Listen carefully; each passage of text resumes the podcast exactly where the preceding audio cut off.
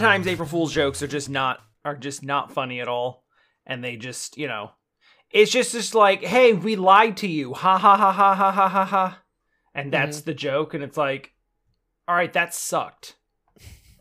But every once in a while, there's a good one. Like, I I will always remember the first time. So Adult Swim does April Fool's jokes, like every year, Mhm. and I will like one year they just aired The Room, like Yeah, Tommy yeah. Wiseau's The Room. Yes. Um, and I will always remember the very first one that they did, where it was just like it was the it was the anime block on like Saturday night or whatever, and it was just they played like Witch Hunter Robin and Full Metal Alchemist and a couple of other things that I don't I don't remember what was all what all was airing. Big O maybe Okay. And they just aired the episodes, but they just like drew mustaches on everybody. just like super low effort, just like scratch it, like throw it in paint and scribble some like black lines over it, over all the characters.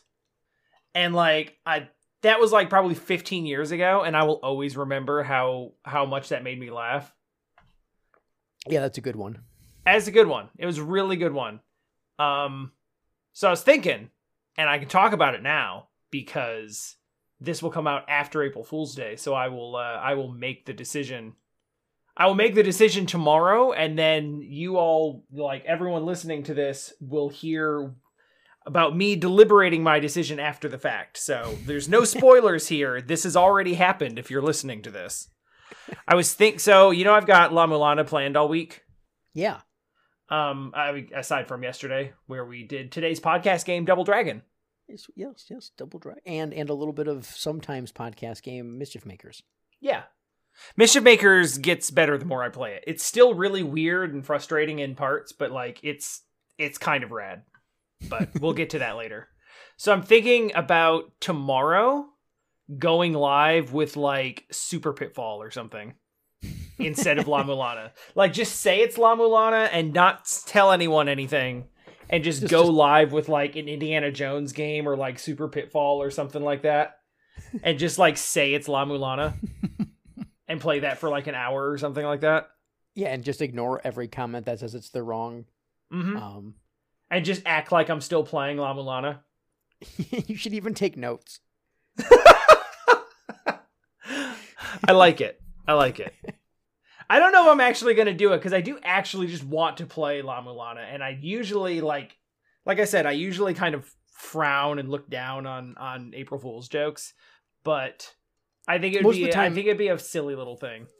I think my my reasonings for not liking April Fools is more of that that well, okay, I'm not talking about practical jokes. I think practical jokes are are stupid, but Right, right. the the April Fools I think were fun when it wasn't expected. So right. you know we've talked about it a couple times where you where, where you got tricked by something as a kid because it's in some magazine or whatever, and then Mhm. you're like, oh god, it's it was the April run. well, There's it, no yeah. Yoshi and Pokemon, even if There's no Lord of the. Rings kart racer. Right, right, right. So I mean, I I think to me April Fools is sort of bleh because it's Mhm. like not only is it expected, but they do something really. It's it's like stupid now, and e- the internet the internet's kind of ruined that a little bit. Um, yeah. which Well, is in- not a bad thing. right right increasingly i find that like a lot of companies are using april fools as an opportunity to show off to like test something it's Sure. like this is something we this is something that could be divisive and there might be some like there might be backlash to this so we're gonna put this out and pretend it's real and if everybody says it's cool then we'll know that maybe we can do that and if everyone yells at us then we can just say april fools April and move on with our life yeah yeah, I think there was something some product that was sold that was like that. Um, there was i remember thinkgeek had a uh, Yeah. a tauntaun sleeping bag yeah, that's a real thing. You see ads for that all the time now. Yep. Mm hmm And I think Oh. that started out as a uh, as a I think April that's- Fool's that might be the and one I'm everyone thinking was of like, then. "Why would it be fake? That's Yeah, genius." Yeah. Well, and it costs nothing because they can just make a mock photo and then be like, "This Yeah. is real now." Yep, exactly. Oh, you know what else basically started its life that way? Hmm. Yakuza Like a Dragon. What do you mean? they put out they initially put out the um they initially put out the like RPG gameplay thing as like an April Fool's joke and then it and then it turned out to be real. Oh, hey, speaking of Yakuza, uh, the the the dude that's in charge of all the Yakuza stuff said that he's really reinvigorated b- uh, by Ghost of Tsushima being the highest selling PlayStation exclusive title. Uh, Cool. so he they they he's like, yeah, we definitely want to remaster Ishin and uh Oh, sick. uh crap, what's the other one called? Uh Kenzan. Yeah. Yeah, no, So- that's that's excellent news. Now, I like, of course he wants to do it because that's work for him. But Well, the question is like, does Sega want to do it? I mean, I I I feel like Yakuza's doing pretty well and It's doing pretty well. um I, I feel like there's a there's there's I, I would I would say there's a better better chance than it not happening. Do, do you know? I, I feel like Yeah, it's yeah. higher in the favor of it happening than not happening. Like the chances of it happening are like 60-40. Yeah, sure. I mean, I guess when it's it's funny when we start talking about percentages because we actually have zero idea. Yeah, of course. but but but in in my heart, I think it's going to happen hundred percent. Yeah, of course. I want you to be right. I I I mean, people is- didn't think like it for the longest time 5 didn't look like it was going to come out. yeah. Like and then what happened is Oh yeah, you said it was from some Let's Play or something. Yeah, yeah, yeah. Um I largely like oh, I, I know the it wasn't the only reason. I just mean as as a as a powerful motivator. definitely like the increase in the Yakuza series profile from people playing it on YouTube and Twitch is a big part of why it's become a thing. Yeah. Like it is it is almost entirely word of mouth advertising at this point. I mean, I bought it because my one friend loved it, Yep. and then I actually played it because I was watching you play it again. I was like, oh yeah, I should I should play this. Oh, I'm not the one friend? No, no, the, not the person. Oh, that, I that I'm to me. okay. I'm glad that I didn't talk over you because I was about to be like, yeah, that asshole. yeah, I Thinking been like, wow, you were talking about me, wow, but you don't actually you don't even no. know this person. What a jerk. No, because he, he got me to buy it on PS3, and I just I never really got around to playing it. It is funny though. Mm. I have a very distinct memory. So for me, up until I actually played Yakuza or Okiwami, um, my memory of Yakuza was playing Yakuza three, and I just remember for some reason being in a town with a river running through it, and there was like these green sort of metal fence bars there that were you know stopping people from walking into the river, and that was sort of my memory of Yakuza as a city and stuff.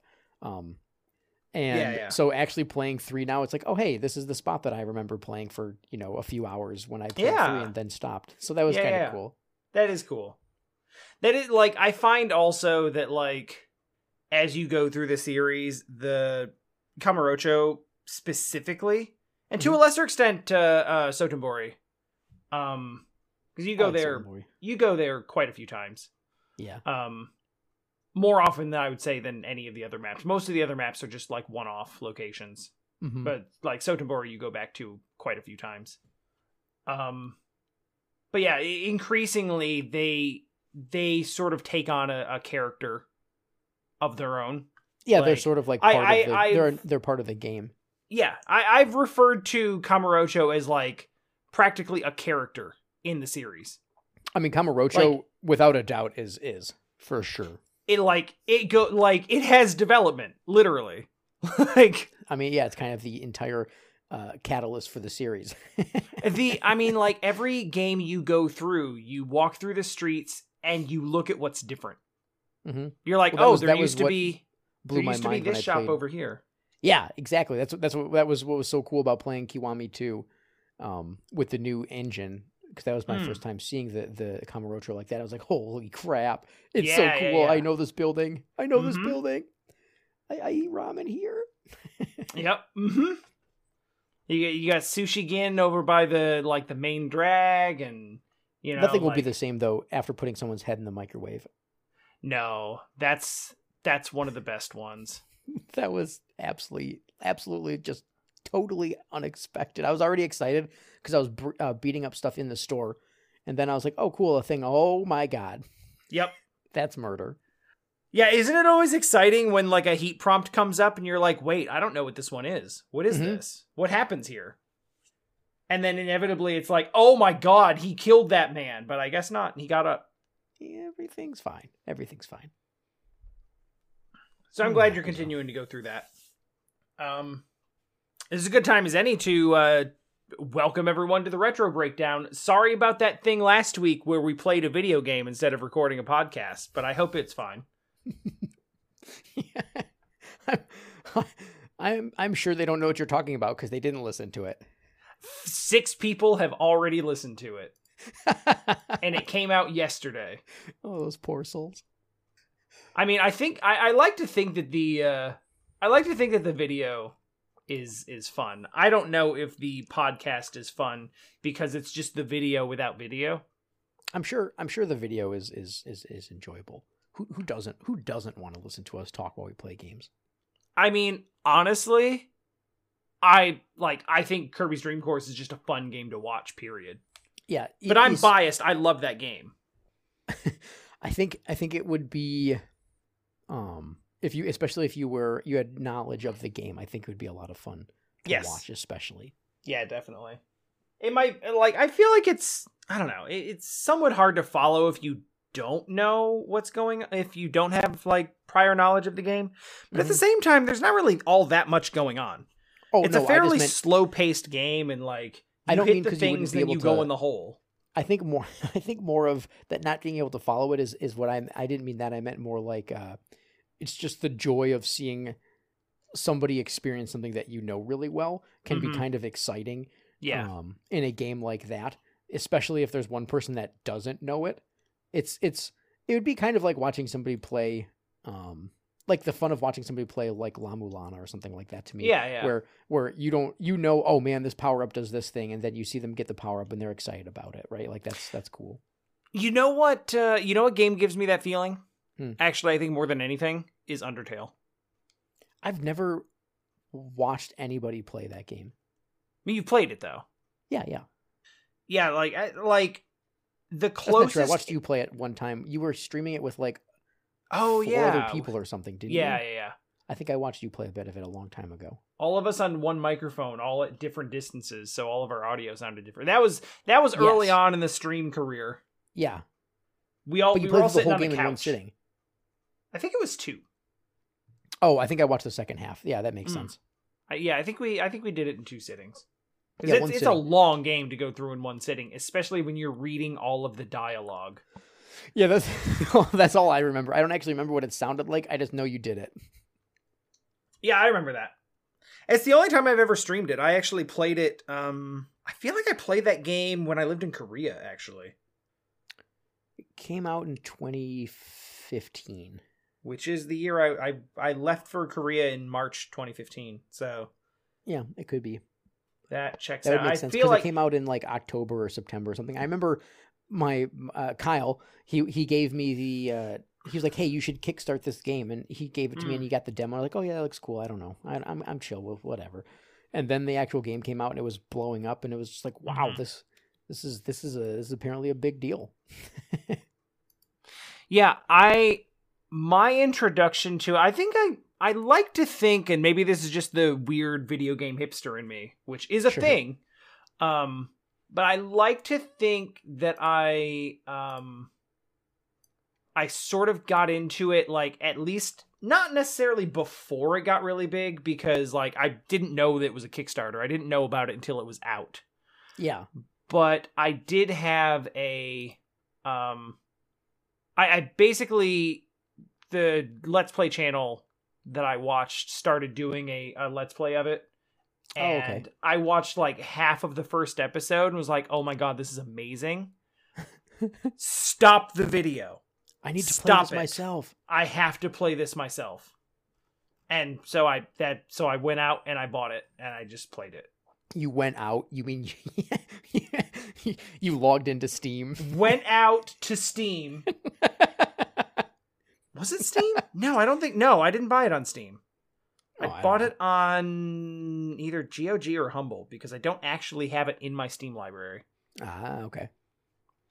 Yeah, I I played the demo and I was like, oh, this is kind of neat. It's kind of like seems like it's going to do some meta stuff or something. But then I Mhm. I just didn't bother with it. So he Kyle's kind of like a a living Wikipedia when it comes to especially useless information about stuff.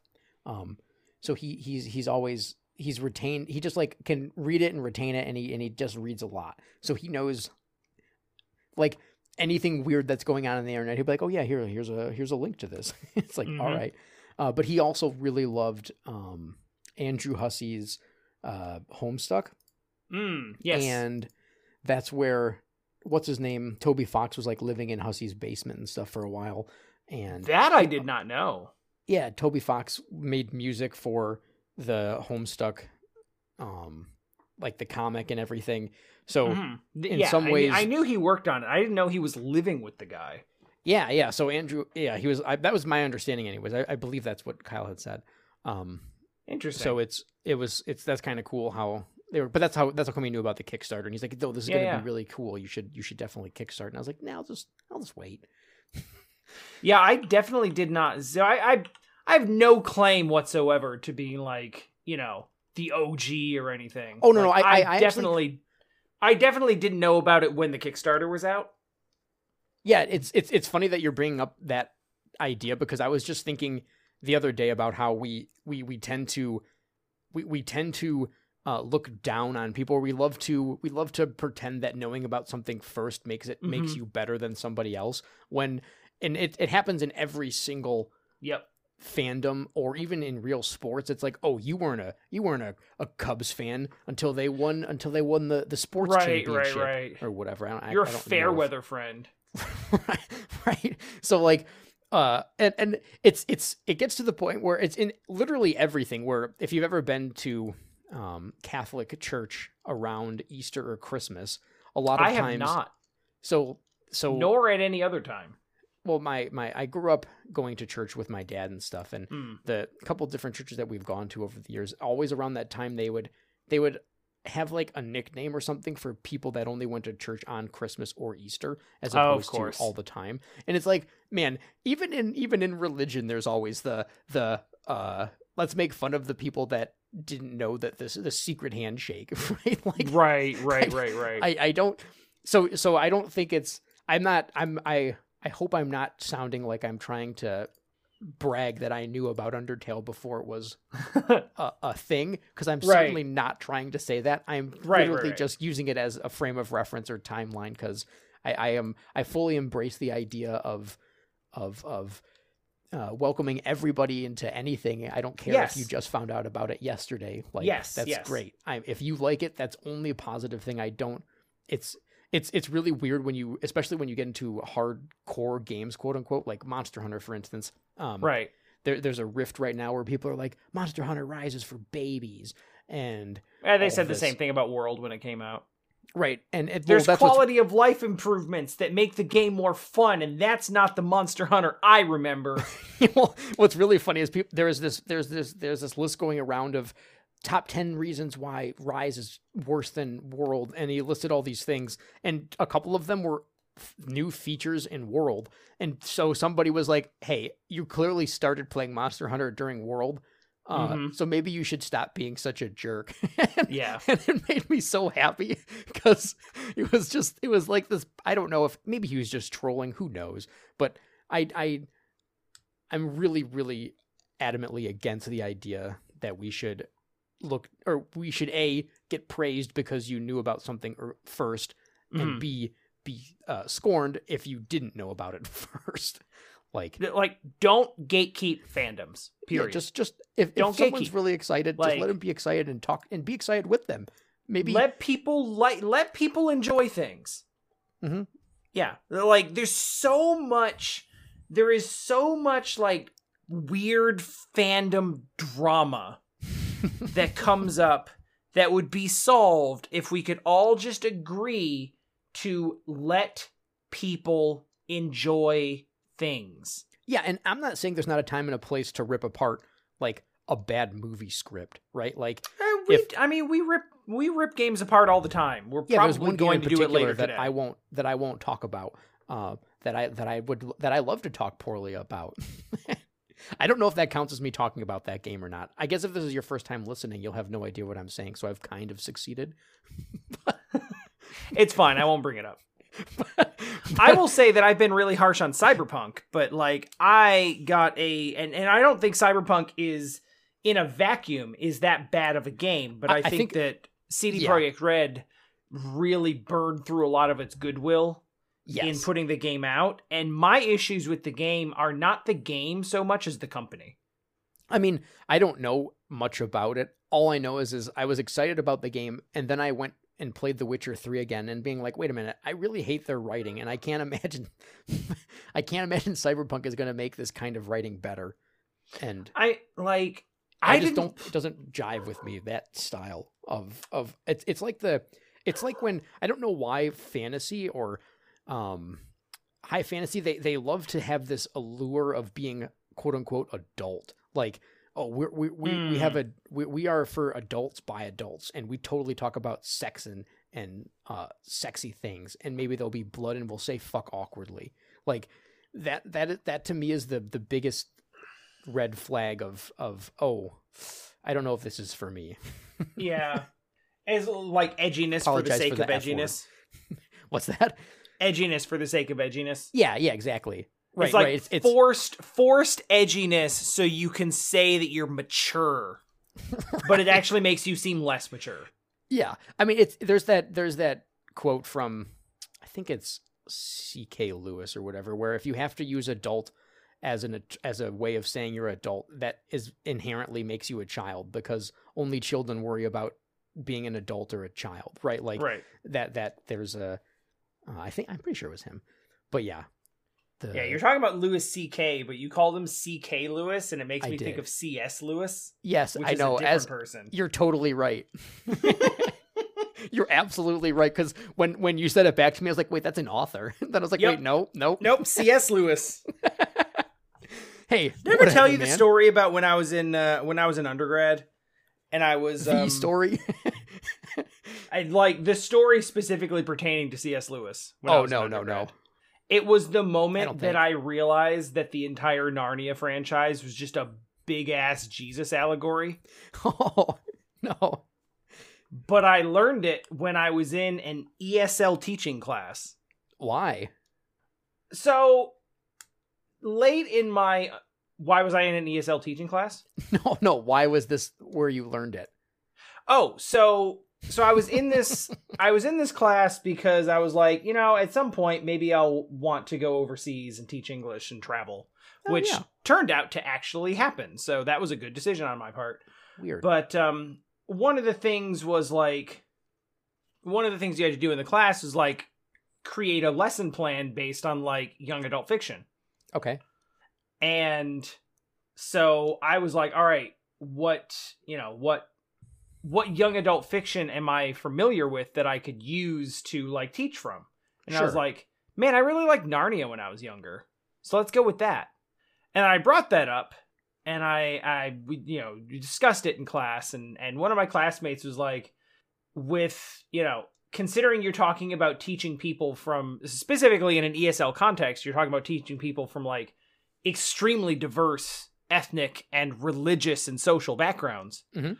Um, you want to be careful about the like the religious, the religious uh, imagery or anything like overtly, like anything that is overtly pushing Christianity or any particular like Yeah, like like reviving morality, A- any particular um like you know moral rule set, let's say. Mhm.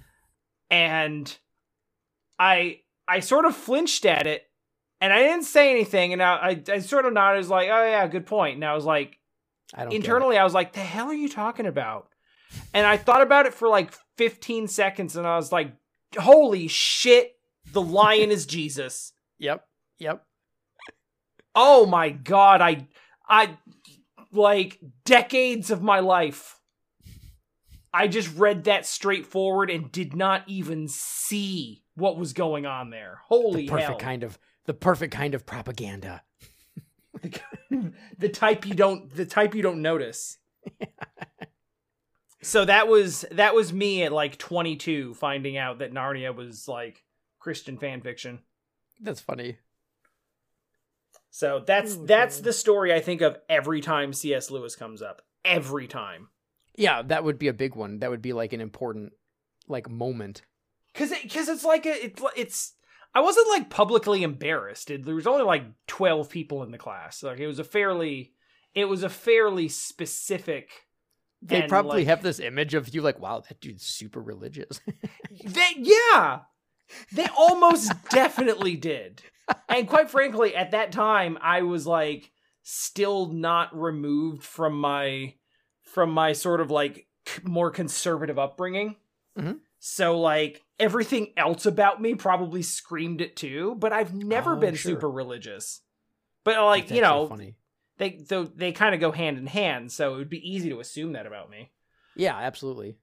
but yeah no like I, I think about it all the time and i'm like oh my god what did everyone in that class think about me in that moment oh I mean, it's all right.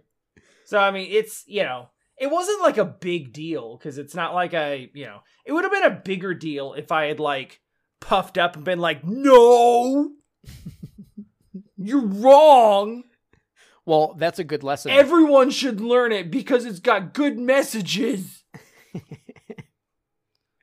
I feel like But that's one of those those good moments for yourself to like. It's it's important to remember that it's it's not always uh, about being right or wrong. Sometimes it's about like being patient and listening, and then being like, yes. Oh, okay, you like your perspective has blind spots. Yeah, and you have to listen to another person like you have to listen to other people's take on something that you observe because they may have noticed something that you missed. Absolutely. and it may be really really really important. So yeah that was that was a good learning moment for me but it's still like one of those moments that sticks in your head forever where it's like oh hey I did that. Hey, brain brain be like, knock knock. You remember that one time you embarrassed yourself in public? Let's think about that for an hour. oh, God. Man, you felt really bad. You must be really embarrassed even still now 15 years later. Wow. How terrible that must be for you. I I am I'm very grateful that I don't have uh I don't have too many memories like or I don't do that to myself um very often where I where I nitpick about something that was uh quite like that but I have Mhm. other things that I've done that I have regret that then kind of pop up occasionally that you're just like ah crap Yeah, yeah. and then that just sort of sits there and you're like man why did i have to do this thing it would be so much I better if i know. could erase Yeah, that I have thing. those too. Uh, Usually it's not even an important thing. Mhm. it's just like it's just like such a small thing like one like one embarrassing line in a conversation that just like for Yeah, some sure. reason that one committed to long-term memory yeah it's really it's it's it would be nice if you could parse through that sometimes be like no this memory can go this memory can go Like, i'd really like that. I'd like a filing system for memories. It would be nice. That'd be very convenient. But you know, yep you know. That, that you know you know actually that's kind of funny. If there was a filing system for memories, I bet a lot of people, uh, well, they'd have great memories of missions one and two in in in Double Dragon, but after that, they wish Oh, they could. man. There, there's a reason why nobody remembers the rest of that game because that's basically awful. how my filing system works for double dragon good. and God. the like everything about him too the level design the enemy types the music dude, mission like one it and is two. all a, it is all a straight like downward slope for mission two Mission one and two were fantastic. They're great. They're I loved it. Experience was fun. Mind you, it's not even half the game because missions three and four are basically like four twice missions. as long yeah Yeah, each one. Um, it was There it should was- be six missions. yeah. The game should be exactly as long as it is, but it should be six missions instead of four. and and they should God missions. Oh, I guess Do you do you want to take a word from our sponsors and actually like dive into this? Because I think it's I think it's time for the retro breakdown part of the retro breakdown. this is the most. This is the fastest we've ever done this. Aside from simply just uh playing the game while while we talk about it. Let's do it. That's true. Yeah. Let's dragon. I mean, I don't know, man. You might have to do this one on your own. like, if we do it together, it'd be like a like a double Do, dragon. do you, okay, hold on, hold on. Bad pun aside, would would you be Jimmy or Billy? Because one of us is a total asshole. like, They're the Like- same person, and also I'll thank you to call them by their correct names, Bimmy and Jimmy. dude, dude. Sorry, that's that's not this one. They are they are Billy and Jimmy in Double Dragon One. They don't. He doesn't become Bimmy until uh, Double Dragon Three.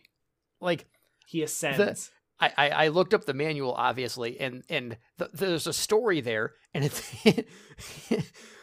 mind you, there's like two paragraphs. It's pretty short, but it's just Double Dragon is a story of Billy and Jimmy Lee, twin brothers who learned to fight Yeah. on the cold, tough streets of the city. The expert knowledge of the martial arts combined with their street smarts has made them both formidable fighting machines. Mhm, But now mhm. Billy is faced with his greatest challenge. His girlfriend, Marion, has been kidnapped by the Black Warriors, the Uh-huh. savage street gang of the mysterious Shadow Boss. Yada yada Yep. yada yada yada. You must Yep. pursue them to reach the hideout for his final confrontation with the Shadow Boss, his brother Jimmy. right. It just tells you right there. like, it's the super secret Shadow Boss. It's your brother. Your brother's an asshole, and he stole your girlfriend. So I said this at the end of the stream yesterday, but like the this is not even really a joke. It is basically the canon of Double Dragon that Billy, Jimmy, and Marion are involved in a poly relationship Okay. in which Marion basically sleeps with both of them based on whoever wins the most recent fight. right? Yeah. That's, why? Why did? He, yeah, but man, she's into some weird stuff then because the Boy, the is brother, she! the the brother the brother straight up hires his goon to gut punch her and carry her off to their bedroom where she's just hanging out on the bed. Listen. I know in the arcade she's tied up to the wall. Still, maybe she's into that also. But in the NES version, she's just lounging in the bedroom. It's like, oh hey, you won the fight. Let's bang. we were not present to know whether this was pre-planned or consensual. If there is consent, Yeah. we cannot kink shame.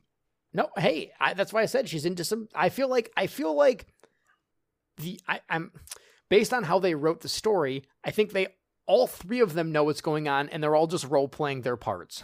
It's very it's I mean like Especially because we're, they're we're like just friends. rehashing the Bowser Peach Mario like situation True. where it's like, man, this happens way too often for it to not be like a bit right. that they're all just like playing out.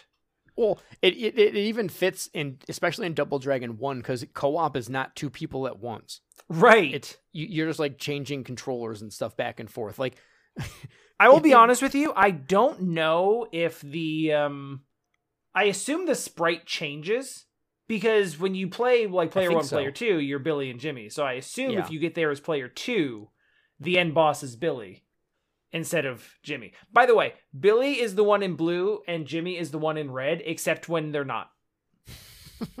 Double Dragon has the absolute most confusing canon of any game series, and yes, I've played Kingdom Hearts. yeah, yeah, yeah. Oh God. Because Technos Japan licensed that thing out to whoever felt like doing it. And there and they had like someone someone would come to them and be like, hey, can we make a Double Dragon game? They'd be like, sure. Yeah, we don't care. Do whatever you want. Double Dragons no and no quality control, no consistency, no like nobody checking over the shoulder to make sure that you put the characters in the right colors or get the names correct. they did not care. oh my God. It was all over the place. It's actually wild. Like I I, don't know, I don't have the whole story, but like at different points in different games, Billy and Jimmy have been like they've had their their outfit colors swapped, they've had their hair colors swapped. Like which one of them is the older and younger brother changes. Whether they are brothers changes. Like it literally doesn't matter. it doesn't matter. Like the story of the game is do fights. Punch things. And okay, I, Honestly, I the story like the story is better when the entire story that the game gives you is the dude walking up to Marion and punching her in the gut and then leaving. yeah, Yeah, like that's, the, story. And Yep. that's all that that's all they really want you to care about. and then the ending kind of throws you, you you through a loop where you're like, wait a minute, Mm-hmm. this was all planned. yep. So I gotta say, the the controls are pretty awesome for an NES game. Like They are. They are. there's a lot of buttons, or I mean, there's not a lot of buttons, but there's quite a lot of actions that happen, and they're not they're not that bad of like f- making them happen. Yeah. Yeah, yeah. Um, I'm Like- really impressed for a game that came out in 1988 It is for for consoles. I don't know when it So- came out in the arcade. the control scheme in Double Dragon is really kind of wild in how well it works Yes, it shouldn't work. For a game that requires you to hit both face buttons to jump. Yeah, yeah. Like, are really? Well, also, I didn't understand what the heart system did, and that, that's why I had to look it up because I was like, "What is this?" I was like, "Oh, the heart system literally allows you to use moves that are super useful." Yeah, it's a leveling system. Yeah, and and It, it's sort of like it left in the it, but background, but like it's a leveling system. It's crazy. Yeah. It's I I I don't know. I really like stages one and two, and then stage 3 Mhm. is where I was like, "This is stupid." Do you want you want to know how many times I looped on stage three until I realized you have to walk in the Oh. abobo door? Yeah. I did it three times and I was like, great. "This is stupid. What is happening?" And so I looked Yep. at a Let's Play video. I was like, "Oh my Jesus, how was I ever supposed to figure that out?" Mhm, mhm, And I'm mhm. sure maybe I would have if I actually, you know, played it for more than an hour and a half or whatever I did. I but- mean, I'm coming into this as like, and I, I said this on the stream. Like, Double Dragon is when I would go and eh, there was a very limited time in my life when I went and spent like weekends at my dad's house. Yeah, Um, and he had an NES in the basement and like three games, and one of them was Double Dragon, and one of them was Top Gun, and Mario. And- I'm guessing probably like Mario I would, I One. would, if he didn't have Mario, he must have thrown it out. Well, I don't like. I think it was one of those things where like it was. I don't even know that it was necessarily Mario. It might. It might. wow, Maybe it was. Maybe it was like Mario and Tetris.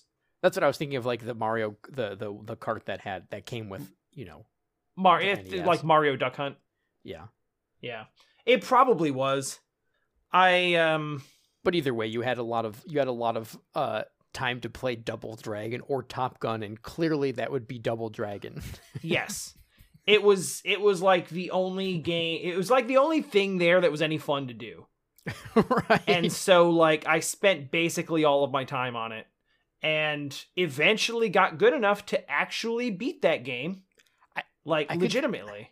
I could see everything in Double Dragon being okay, not great to beat it, but except for this the the absolutely insane stalactite stalactites or stalagmite. I forget which is from the top. Okay, so I I, I have a mnemonic device for this. Oh, nice. What is it? um stalactite is on the ceiling because it has a C in it. Stalagmites are on the ground, Ground because that has a G in it. Ah, I like that. That's so, I like that. Stalactite ceiling, stalagmite ground. Wait, Lucia.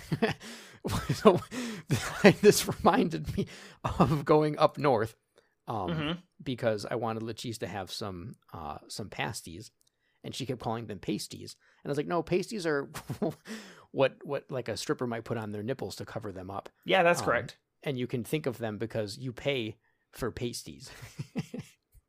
I thought they and were called like- like punchkis.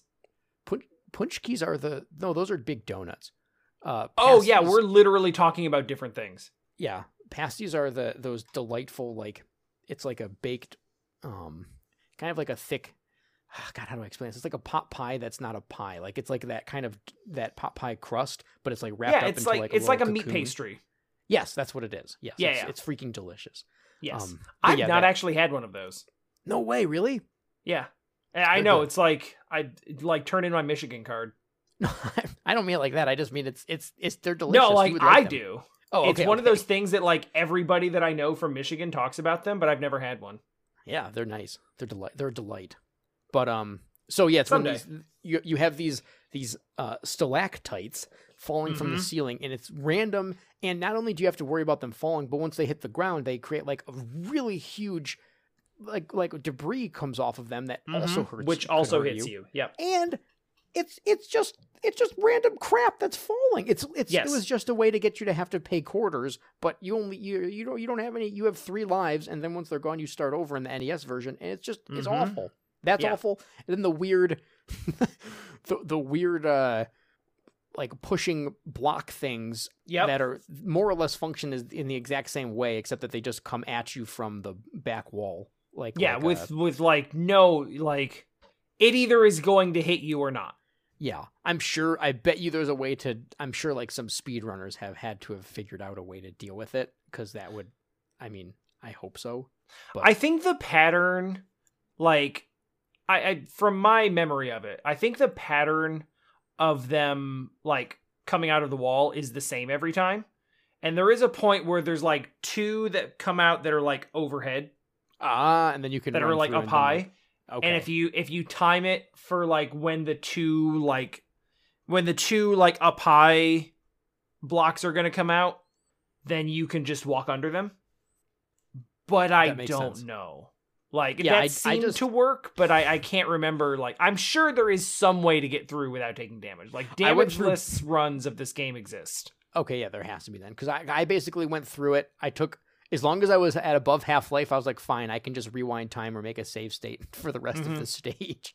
Right. So, because I loved, I, I I had no problem with the game. I didn't die or anything until stage three when I had to loop against the Abobos like two times. I was like, I don't understand. I've I've now died twice because I've fought them like six times as I went through that that stupid loop. And then I looked it up and was like, I'm an idiot. Um, actually, no. I take that back. I didn't think I was an idiot. I thought the game was an idiot because it didn't have like an arrow pointing hey, go into this cave that opened up because, you know, you don't expect to be able to interact with the background in an NES game unless it explicitly tells you to. right. Certainly not a door like uh, to that to Like, that point the enemies the game. crashed you- through it. to that point in the game, it's mission three of four. Right. You have not walked through a door but once in the whole game. Well, and the door opened. And it's an actual yeah, and it's a it's a door that opened in front of you, and it's a door, not a hole in a wall. yeah, because the enemies just bust through of- th- bust through the hole, and then you, you're supposed to know to go into the hole. It, that was that was frustrating. But then that was the rest of the game. Very much just, so. It's just frustrating from that point on, pretty much. Yep. Pretty much. Now, Um, I would like to uh I would like to suggest something here. Yes. The speed run of this game, the the world record any percent in this game is 11 minutes and 6 seconds. Yeah, that makes sense. this is with any level of skill and knowledge of the game like a 30 minute to 1 hour game. Yeah, absolutely. Crap like that is in the game to make it not a 30 minute game. Yeah, no, no, I, I understand it's- why it's there. It's just because Yeah. it's it's the thing we've talked about before, where sometimes the difficulty in old NES games was trying to justify a, a fifty dollar or whatever Right. the price was. It's for that game. artificially extending the the price tag, but this Yeah. does it in one of the least justifiable ways, which is just making you go through a stage 8 times because you're lost. Yeah. Well, you know what I really liked about, or what I really like about the evolution of beat 'em ups once you get to the the SNES and the Genesis more so, Mhm. and even even the Ninja Turtles games from two once they the arcade one and Manhattan Heist is that Yeah, they yeah. made the games longer, Mm-hmm. and they but they didn't make them like ultra difficult where where you're super frustrated. Like they realize that people are happy to play the same beat 'em up, um again multiple times if it's fun. Yeah, there's a lot of there's a lot of old beat 'em ups, and I think Battletoads uh, runs into the same problem that uh, that Double Dragon does in a sense, which is yeah, like Battletoads for different reasons, but same idea. yeah, this the idea that like everyone looks fondly upon stage one and two being these like fun these fun beat 'em up stages, and the Yeah, beat 'em up thing the- is I- the I com- fun thing that everyone remembers. Yeah, exactly. Because I totally forgot about that snake stage in Battletoads. Mm-hmm. I- It gone from my memory. Yeah. And then like but then the, the design goes off the rails because it's like, okay, no one's gonna enjoy doing this same thing over and over for the whole game. And it's like, no, that's actually what people wanted. Yeah, that's That's, that's, what people remember. And it, the moment you went away from that, the game gets significantly worse. Yeah, yeah, because So, there's like, like- awkward platforming. Awkward platforming. It's not Double Dragon 2 has more of that. Pointless. Yeah. Or there's like that one, I mean, like right after the the falling stalactite segment is like here's three moving platforms over a pit. And it's I like think okay. if if I I don't know how I would have experienced that part as a kid if I got there, but seeing it today was kind of like, yeah, obviously you go here, here, and here, and like so it Yep. didn't bother me, Right. but I could see it. That was it was it was just dumb. well, that's what I'm saying. Like it's not that it's it's not that it was a problem, it's that it was pointless. And then like the rocks are falling a minute later, Mhm. and you have to like outrun the rocks or whatever. Yeah. Like that that was yeah, they just didn't know what to do with the second half of the game, it felt like. It's it's like we it's that feeling of like we have to force innovation. We have to we have to force the gameplay to evolve because we're basically like we've basically done all we can with the combat. So let's throw in different types of challenges to keep things fresh. Mm-hmm. And I think that like in the 80s especially the the idea behind let's innovate to keep things fresh was essentially let's just make it a different genre for a level. yeah, yeah. Let's let's add platforming to a side-scrolling beat 'em up. Seems awesome. Right, right, right. And like I'm- that's that is inevitably fair- the least favorite part of the game for everybody. I, I I I will say that game companies did do that for a long time, where they'd be like, let's innovate on an RPG by adding platforming to uh uh Jesus, what's the stupid mech game called for PS One? You've never played it. Oh Armored God. Core or not Armored Core? No, um, not Armored Core. The the Square? Enix. No, the Square Enix RPG that's famous for reasons that I don't want to say because you don't seem to know. You you haven't played the game, so you don't know what uh makes it hilarious. Shit, I cannot think of. Is, Is it it one of the Oh, Um, Xenosaga? Xenogears? Right? Xenogears. Okay. It's got to be Xenogears. Yeah, Xenogears. God, I couldn't. I was gonna say Xenosaga. And it's like I know this isn't right because that's later. Uh, Yeah, that's Xenogears. There's PS2. there is some some very strange platforming in that game. Um, Huh. just in one part at the end where you're like, what the, the what is this trash? You have to do like a awkward scaling in a 3D. It's very strange. I hope we get to play that one day because I really want you to experience. I that is not what makes that game famous, and I really want to talk about it.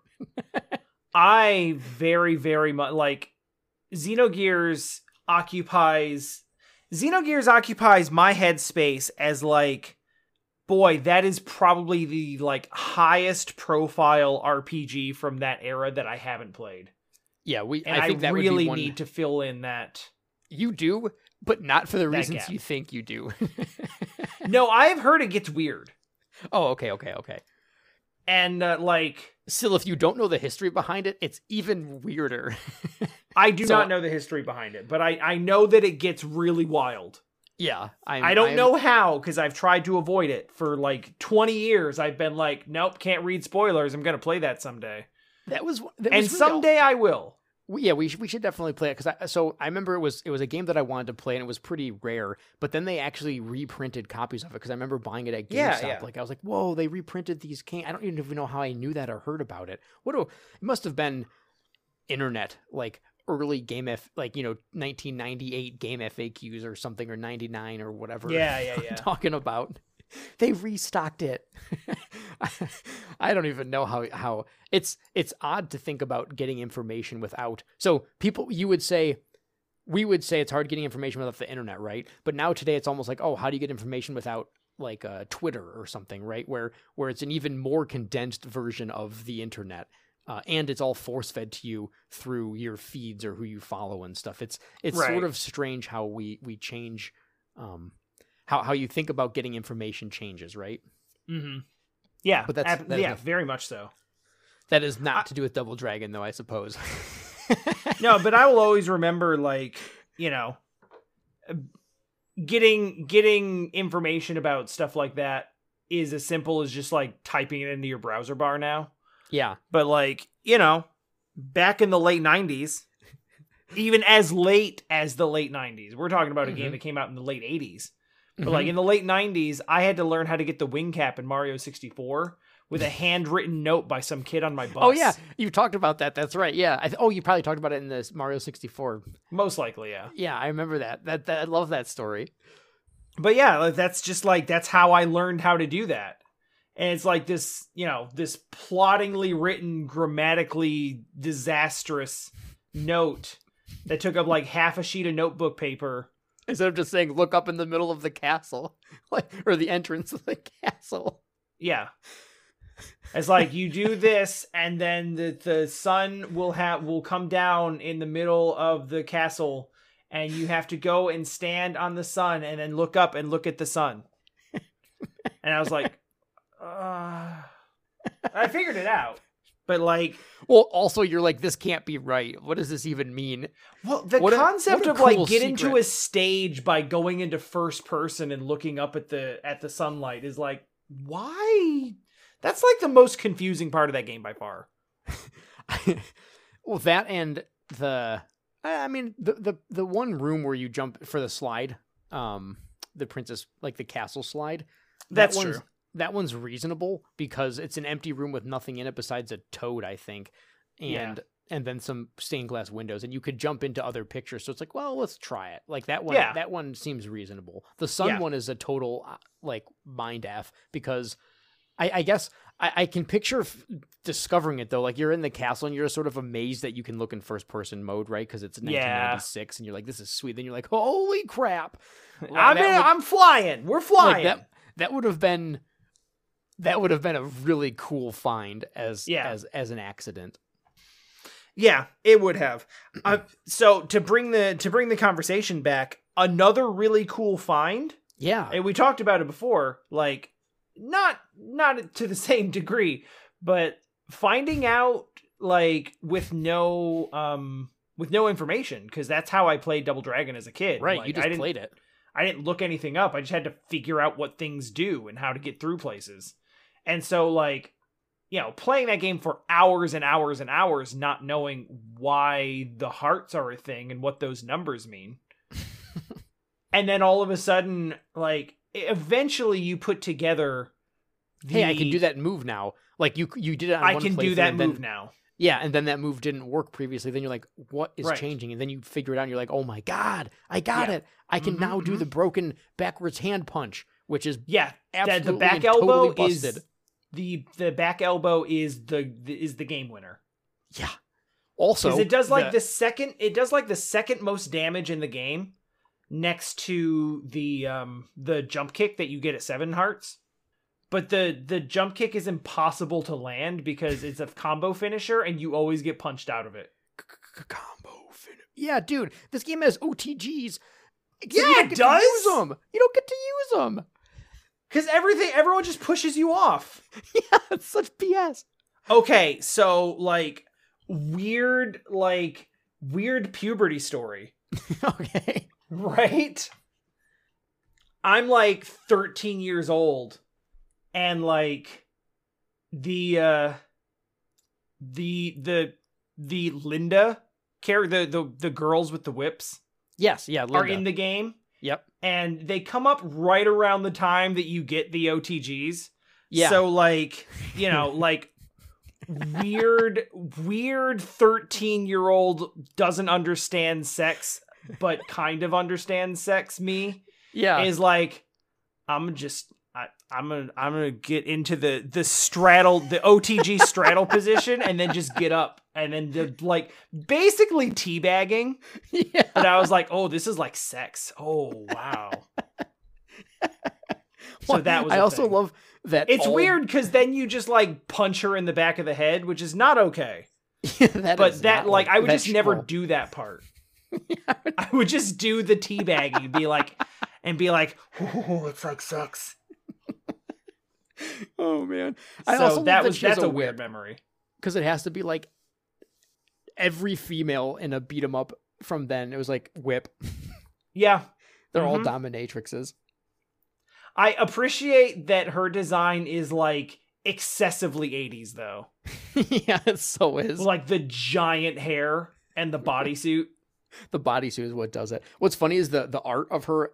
I mean, obviously, I know it's it's not fair to compare the in-game graphics to what what she looks like um in in a in a hand drawn image but the Right. the art and the character models they she looks she's so strong like Yes. she's such a big model Yes. Which is super cool. I actually really appreciate that. uh well she should be cuz she's just there to street fight it's Right. always awkward when when it's like this dainty person but then they you know lift a truck over their head unless it's Yeah. supposed to be anime or whatever like a, or superpowers are involved um, Oh, the um that actually reminds me. So um so River City, like Kunio Kun, that whole franchise and everything. yes you know i've never actually finished one of those games We should play River City Ransom for the podcast sometime.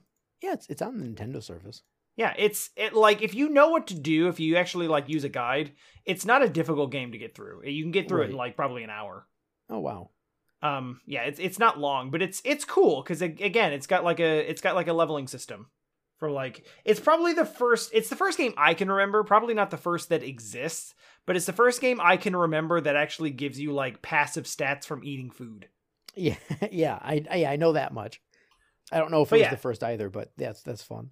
But um, that whole franchise is like a sister franchise to Double Dragon. It's like they Oh, exist in okay. they exist in like the same universe. I didn't know that. So a cool thing that happened, um, because WayForward has been working on these on these games lately. Yes, Uh, they made Double Dragon Neon and quite a while uh, ago. That game's that's old. fantastic. Yeah, that's I mean old. It's like almost nine years old, I think. Yes. Um, it's not as old as like actual original Double Dragon, but No, but like you know, I don't want to say it's recent or anything. I, I guess. But uh, River City is- Girls only came out like two years ago, That's what I was gonna say. Yeah, I heard that's really good. and it's very. I love that game. I love that game a lot.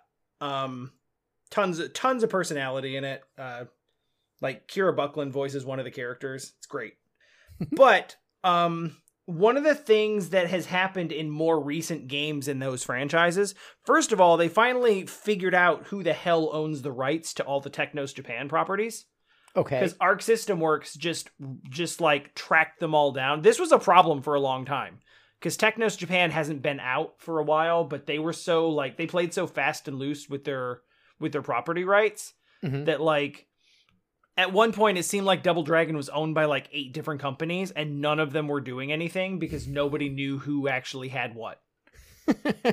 So it was just like it's just like who owns Double Dragon? I so Arc System Ar- Arc System Works a couple years ago finally tracked all that down. It was like, okay, we're we sent some money out. We own these franchises now.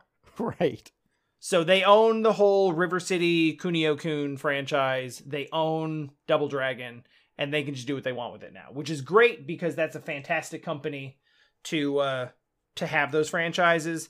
They've been uh, they've been working with WayForward to put games out, and in uh, in doing so, WayForward has done cool shit with Marion. Really? Yeah. So like Marion's got like a whole character arc now because her whole story in Double Dragon is to uh is basically just to get punched in the gut and kidnapped. Yes. And then Like that's even what happens at the beginning of of uh of Double Dragon Neon. Oh but, my like, God. She actually gets like minor spoilers. She actually gets comeuppance at the end of Double Dragon Neon where she gets to like actually punch the big bad back in the gut oh, I in like that, a yeah. in like a super good just like power move yeah.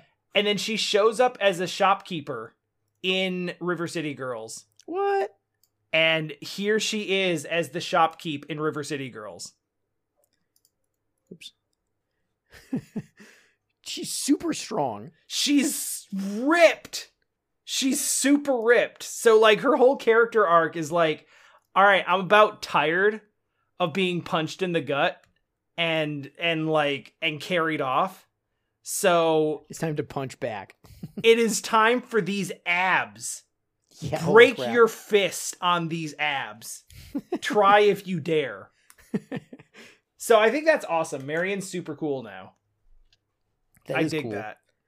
Yeah, I like that. I like that they that they turned basically what what is effectively a throwaway character that's some odd She's a MacGuffin. device.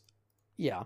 She she Um, is a she's a damsel in distress MacGuffin, like basically just the loose justification for fight while walking to the right, hmm which is very a very common justification in the 80s is just like fight Save through some girl. things and here's a reason why I guess. Save Yeah. the world or and or woman and or both. So I I feel I've I, uh, I'm having a hard time placing how I feel about Double Dragon because again, music is It's- pretty good in the first couple of stages. Mhm. The fighting is really fun. It's awesome how how many controls there are. It's kind of neat that there's a leveling system, but I, Yep. I absolutely despise the latter half of the game. I do too. Like It's I think it's, it's, very I think it's a horrible experience and it's single player, which makes it way worse. Like the so I know we're we're kind of playing a lot of single player things, but to me beat 'em ups have always been something that I like doing with another person. Like yeah. I, I enjoy like that's fun. So the Yeah, fact that this was a trade your controller back and forth kind of co-op experience. Mhm. Now there's that cool fighting aspect to the game where you go into like a fight mode. Um Mhm. Yeah, I was going to neat. ask if you tried that. I did not try it, but I saw you play it a bit. Um It's not very good, but you, It's like cool that you it's have there. to admit that it's very cool that it exists. Yes, it's it's really neat that they put all the move sets into uh sort of a Street Fighter esque arena. Yeah, pre Street Fighter, even. Oh, is it before the original Street Fighter? Uh, it's before Street Fighter Two. Yeah, I know that for sure because Street Fighter Two is like ninety one or something. Either way, it's cool that it's in one, it. okay, Street Fighter One came out in '87. Okay, yeah, but it's, it's it's it's still a fighting game in a in an NES as an addition. It's not the main. It's not like the. It's not the star of the show. It's just kind of like, Yeah. hey, we also thought this would be cool, and that's awesome. yeah, Um, they really just like it's a it's a completely different game. It's a separate game. yeah So like Double Dragon is cool in and of itself, and then it's like, hey, if you got someone else, if you're playing with someone else and you wanna and you wanna try like this other like bonus game that we've added, even the sprites are different. yeah, totally, totally different. It's Like the sprites are different, the move sets are different. It's a totally different video game that's just Yeah, I'm- like packed in as mode B. it seems I was I was I got the feeling that they on the team somebody was like, hey, this is cool. Let's just do it. Yeah. That's what it felt like to me. Um, Yeah, it's But- it's like I don't like the game mode that much. It's like it's clearly like it's cool that they're doing like a very very early sort of like prototype fighting game type of thing. I, I mean, to be honest, Before Street Fighter 2 popularized it. that's that game mode is not the kind of thing you can judge a single player and b in 2021. It's it's True, like impossible. It's impossible I- to be impartial towards what that would actually have felt like to play co-op unless you were playing it co-op in, you know, 1988. I played it co-op, well, not technically co-op competitively, two Or player. competitive, excuse me. Yeah. yeah. um I played against my brother and that would have yeah. been like Okay, so you have a little bit of a feeling then. I'd have been it would have been late 90s. Yeah. Well, that's fine. I just meant I meant prior to there being a lot of other things for you to do. Yes. No, like eh, that's the thing. Like modern fighting games, like Street Fighter 2 makes that mode irrelevant. Yeah, like why why would you ever Yeah. it would there'd be no reason to play that if you own us and al- almost any other fighting game. I'm not talking about like Tough Enough or whatever. Jesus. Art of Fighting. Yeah. Art of Fighting is terrible. if you own I guess it would basically at that time it's just Street Fighter 2 or Mortal Kombat, I suppose. Yeah, King of maybe Fighters. like Primal Rage or even maybe if you're later 90s, I guess you could look at Clay Fighters or something. uh, I'd throw Killer Instinct on the pile. Killer Instinct, yeah. Okay, so what I'm trying to say is there's a lot of other fighting games I'd rather play. Yes. At, I would own them. literally rather play any of those other than this. So like it's it's one of those things where it's like appreciate it for the time frame. Right? That That's- fighting that's I games fighting games go were not popularized. Fighting No. games were not standardized because that's really what Street Fighter 2 did. It didn't just make them popular, it provided the template for everyone else to follow. Yeah, because the Or, like, original this Street is how Fighter's not popular compared to Street Fighter. I mean, it's not even comparable actually. It was like Yeah. this is how this game ought to work. You have, this defined perspective. it is the genre. Yeah. You, It's this like is- Mario. yeah. It is the genre. This is this is how it ought to work. This is how it ought to look. This is how the controls ought to go. Like this is this is the template. Everyone work from this. Mhm. So Double Dragon's fighting mode predates that. right. And you know, it is not particularly deep or or I mean, especially particularly good. balanced Yeah. or good, but it's, it's, just cool there that it's there. Yeah. and it's there and it provides you know if that's if that's your video game it provides hours more fun Mhm. like I was hours actually- more when- of when something were- to do and something to do with your with your second player if you want to play That's what I was about to say. Is I could picture this being a pretty cool memory if you were in, let's say you were like in high school or college or something when Mhm. this game came out. I bet you there would be a lot of fun to be had where it's two people or a group of people all fighting in Double Dragon 2 or Double Dragon as, Yeah, a, yeah. as a competitive thing. Like that that's really cool that it's there. yeah Um I especially since like simultaneous multiplayer in Was that a era is, is was was a, a, huge deal, I mean. It was a huge big deal it was not common Yeah. like multiplayer in that era was basically like take turns Right. Well, So- yeah, I mean, literally the other game mode is take turns. Yeah, yeah, yeah. Like every Mario game is take turns. hmm Double Dragon 2 is co op, I believe, simultaneously on the NES. I'm pretty sure you can play two players I- at once. Do not remember if that's true or not. Oh. I could be wrong. I do remember that Double Dragon 2 is a better game than 1. Um it's got twice as many stages. Uh your moves are I th- I want to say you have like as many moves but they're all unlocked from the start. Ah, Cuz that's, a big thing with Double Dragon 1 is like you get a really cool set of moves. But it takes, but yeah, it starts. it takes slow. half the game for you to get them and then once you get them half of them aren't useful anymore Yeah. Yeah, true. i mean basically once you get the back elbow everything else is useless uh, not true not true not true the hair pull the hair was gonna say pull like grapple move is like Air the pull other into shoulder throw are pretty Yep. awesome. Yeah, those That's are those are cool boss. that's cool and that's the and that's cool and the and the the back elbow is like the abobo killer It's actually broken because you can just sit there and spam it and he'll walk into it eventually. mm-hmm. Um, Man, like screw every enemy in this game that ducks. I, I think screw every enemy pretty much. the fact that Yeah, they sometimes of. don't flinch and they just like you just like Oh, trade yeah. punches and you're like, what Mhm. is happening? This is such trash. Yeah. Oh, you have no like you have no defensive options, so Yeah, this I I would say if you like beat 'em ups, play one that you like. Don't play this. I'm- I I, if you I have like to say classic feeling beat 'em ups that don't have like a, stages. I mean, I was gonna say play Streets of Rage 4. Oh yeah, yeah. play something else still. Hell, Like, play, it's- oh, dude, Streets of Rage one and two are fantastic. Also, Yeah, no, those are those are good games. We are talking about like jumping forward in time five five to seven years or so. I yeah, I, well, Streets of Rage, So, the like- first one was, uh, I believe like the I think it was like yeah ninety one. Okay, So that's that's only three years It's- later, it's but three that's years, a yeah. big jump. it's well, it's on a whole new. It's on the next level of gaming. It's on the you know Genesis does what arcade don't. I guess no, it doesn't. no, no, it it really it doesn't. and I mean, to be fair, like the one weird thing about Double Dragon is how every permutation of Double Dragon is completely is a completely different video game.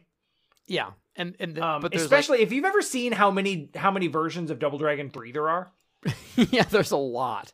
There's like a dozen of them, and none of them are the same at all. You know what's cool? Th- There's a Double Dragon Battletoads game for SNES, which I which I had Yes. and played as a kid. Uh, Yes. but apparently there's the same game on the NES, and I looked at the video of both of them, and I was really impressed at how good the NES version looked. I Like, have seriously. actually not played I I I think I've touched it. I've played like maybe a stage or so, but like Yeah. I've never really played Battletoads Double Dragon. And a lot of people say that that is the best of both of those games. Yeah, it's really neat. It has a lot of it has both aspects in it. Like there's like the the Battletoads kind of platforming stuff that Mhm. actually plays okay because it's Battletoads platforming, not Double Dragon platforming. Um, Eh. Well, there's Battletoads of Battletoads- platforming is not great. No, okay. Let me rephrase that. Let me rephrase that. It has the, the you know what? I'm saying Battletoads platforming, but I'm literally just talking about falling down the pit in the second stage in Battletoads, which was fun. Oh, yeah, not that's platforming fine. at all. It's it's not. Well- I don't mean platforming. I mean it's it's uh, I don't know what it would be. It's just like controlling your character, I guess. I, I I will say that like Battletoads has uh, Double Dragon has a commit jump, Yeah, and Battletoads has like a much higher jump that's a lot easier to like actually fine tune mm-hmm. and to like land where you want. So Battletoads does have better platforming than Double Dragon because it's actually built for it Mm-hmm. to some degree. But it, I mean, it's not great. Yeah. I will say that both of those franchises have had like remakes or reboots or whatever in the last well, I guess 10 years that um that are the best versions of those games. I think the I think the Battletoads reboot that came out last year is the best Battletoads game. And I think Double and Double Dragon Neon is almost undeniably the best Battletoad uh, the uh, the best Double Dragon game. Yeah, that does not surprise. I I actually never played it. I watched my friend play it a bit. It looked good. Looked like a the Battletoads reboot or Neon? neon. Double Dragon Neon is very good and very worth playing. Yeah, I looked- might I might force you to play it when uh, when we get you down here sometime. That'd be fun. Yeah, we can we can do our we can do our our brawling. Uh, we can do a bunch of beat 'em ups. Yeah, that and uh I get you on that, get you on River City Girls. Maybe Streets of Rage 4 if you didn't play it. I actually, you know, it's weird. I, I have not played Streets of Rage 4, and I'm sort of surprised at myself only because Streets of Rage 1 and 2 are some of my favorite beat 'em ups. Those are I didn't have so I didn't have like um Fatal Fury. No, what's it called? It's not Fatal Fury. Uh Final Fight. Final Fight. Yeah, thank you. I didn't have Final Fight, so I, I had the I had uh Streets of Rage and I had the I had the opposite ex- I had the opposite experience.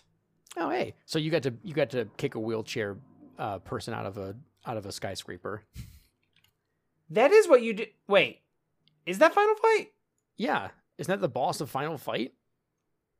I'm I think positive. It is in one of them. I can't remember whether Wheelchair Man with Machine Gun is Final Fight or Streets of Rage.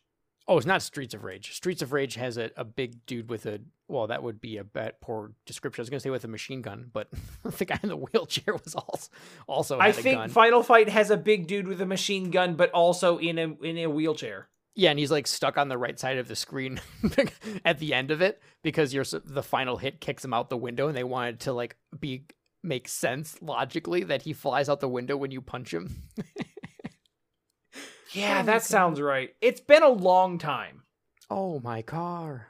Oh. yeah, good times, good times.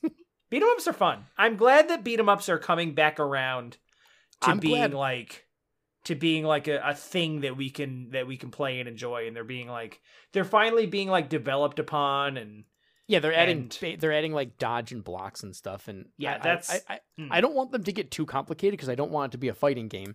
Um, I do. I, Right. th- so that was part of why I didn't buy Streets of Rage Four is that it seemed like some of the some of the mechanics were, hey, make sure you, um, like for against bosses, it seemed like there was a lot of like they wanted it to be like a boss fight in a video game as opposed to, uh, hey, this is just kind of a slightly bigger version than what you've already been fighting, and I that that didn't seem exciting to me at first because I just I just the thing I love about beat 'em ups is you just hop in, you play, you don't think about it too much, you just punch Yeah. the things and you walk away. So if there's if it's too complicated with blocks and dodges and powering up, and then the bosses have phases and all that kind of stuff like that, Hmm. that to me is actually a negative as, as a whole. But if the game itself plays, because I know Streets of Rage Four has to just be like a joy to play and control. So all that other stuff probably washes away once you actually play it as opposed to just watching it. honestly, aside from a couple of new moves, Streets of Rage 4 feels exactly like 2. Okay, yeah. See, that's I know Like, I have to play it. It is shockingly classic. Almost like it's almost to a it's almost to a negative degree. Like it's one of the things that people talked about the most when it came out is Oh, like so I'd probably really like it then. is like wow, it is actually stunning how like this just feels like old Streets of Rage with like no new there's no block button. Oh God, really? Okay. There's no there's no block. You do have like a you, you have like the the the clear out move that like costs life. yeah. You have that. Oh, man, And they do it I a- need to buy this immediately. They do it in a very very very cool way, which is it doesn't cost life immediately. It puts you in gray health. Oh, interesting. So you can so you use your move in like in the middle you can just use it in the middle of the combo and there's like three different versions of it. Um That's cool. there's like the you know there's like the defensive there's like the defensive special move and then like the offensive special move and i think the grab based special move Yeah. And they all do like extra damage or they clear out the area around you and they put you into gray health and then if you get another couple of hits in before you take a hit then you just get that life back so it's free. Oh, that's interesting. so it, it takes life but only if you drop the combo basically or only if you if you get hit then that life loss becomes real. But if you can continue dealing damage you basically rally that life back up so it rewards you for like using it smart and then continuing to like hit and not get hit Oh, that's cool. I like that. but there's but there's really no like aside from that there's really like very few defensive options it feels like classic streets of rage where the way to not get hit is to like just use range all right. All right. like move out of the way up and down from things and uh and you know make sure that you're using your jumps correctly and make sure that you're at the right range when you use your attacks and yeah it is it is it's definitely modernized like it feels tighter to control Sure. and it's a little bit faster than uh, than classic streets of rage but like they have not altered the uh they've not altered the formula that much Yeah, I'm I'm gonna need to pick this up. yeah, I I recommend it. It's very very good. I do actually prefer a you know like more of a Double Dragon Neon where they add a couple of like they add a couple of like dodge block parry type mechanics. Um, Well, that makes because I think You- those are you- cool to pull off. But I was gonna say that feels like that feels like a, a thing that Dean would like a lot yes, because it kind of lets you it lets you it lets you be it lets you add a little more uh skill to the to the to the beating up. I'm I'm a big fan of the parry. Yeah, The yeah, whole that does like surprise me. The whole like time this perfectly and then get like a free attack opportunity like feels good to do. I like that. Well, I agree. It does feel good. I just I just sometimes want to just turn my brain off and punch a thing. Yep you can do that. It does get uh it does like Streets of Rage gets difficult. Like it's not a complete turn your brain off. Oh no, I don't game, mean turn but, your like- brain off in terms of having to try to beat it. I just mean in terms of having to think about anything other than punching the the thing and moving on a uh, awkward Right. up and down. You, I will Plain. say this, you absolutely can just play the game like that. Like it Oh, especially, I guess you don't have to 100% lends itself to you just like fire it up, know where your attack buttons are, walk to the right, use it, go straight. Yeah, yeah. You don't have to plan like the hardest difficulty or get combos or whatever. Right. But it does have a like it if you're there for it, it does have a pretty a pretty deep satisfying combo system. You get like wall bounces and like Oh, that's cool. you get wall bounces. There's one character in particular that has like a he's got like the metal arms and um and he does the whole thing where he's like he's like the big grappler character. You know, there's always the one character who can Yep. grab a who can grab someone and then still walk. Oh, Mike. But yeah, Yeah. So he's that guy. But he's got a whole thing where it's like you can grab him and then like get the grapple punches and then throw him against the wall and then jump, grab him again and then do the pile drive. Like there's stuff you can like combo together if you're looking for that. But you, Sure. it's not necessary for you to just like go through the game. So it's it's really one of those games where like it's there's depth if you want it, but it's straightforward if you want that. that's cool. Well, any any final words on on Double Dragon? Um, I wouldn't mind playing Double Dragon 2 for a future Yeah. podcast. I'd, I'd But- play it for sure. Ultimately, if you want what I consider to be the definitive Double Dragon experience, just play Neon. Yeah. Neon's really good. It's on Switch now. Is it on? Sw- Okay. Jake Kaufman did the soundtrack. I know he did. That's the only reason I actually know knew about the game before it came out is because I'm I'm a big fan of virt. hmm He's absolutely fantastic. That is a. It does actually like. So the the music that's good in uh in Double Dragon is remixed to be better in Neon. Let me say something about the music really quick. The music in Stage Three in Double Dragon on the NES is Mm-hmm. is is a nightmare. Why? I, I just why why just Do you, can- do you can- want to do you want to okay I want to end so- the podcast with just the part in that song that I that that is makes no sense. I I like I that's what I was going to say like usually I pick like the best or most memorable um piece of music from the game that we played Mhm. but every once in a while I'll pick the worst one just for the memes would Oh, you no, like is- to pick the the worst one Yeah, please. Also, okay um, what are we playing next week? Have we have we made a? I, I we talked about Decision. this and I've already I forgotten I think maybe Wario Woods. oh yeah yeah that's right that's what we talked about yesterday Wario's Woods for NES specifically Wario's Woods, which NES. is a I want to say that's going to be the first true puzzle game it is. Yeah, that we've uh, that we've done for the podcast and is a game that is near and dear to my heart sort of. for the Super Nintendo, right? Yes. That you played. I- on. I mean, I know we're playing the NES version, but I played the I played the NES version a lot. okay. A lot a lot. Um like almost as much as Kirby's Dream Course a lot. Oh, Um, wow. but I did not know until fairly recently that there was an NES version, and it's on it's on the Switch, um, you It's know, library. my So- my experience is actually the opposite. Oh, really? I knew there was an NES version, and I didn't know there was an SNES version. So the I won't go too much into it now, but I'm gonna say already that the NES the SNES version is going to be mechanically much better well, yeah, that makes sense. Because I don't know why it makes sense, but I can feel it in my heart. the L and R buttons are used, and they are used for actually very important um, Oh. purposes. Oh no, I'm worried. So I don't know how this is going to work out exactly, but I am, uh, you know, we'll see. Sounds good. Until until next week. Until next week.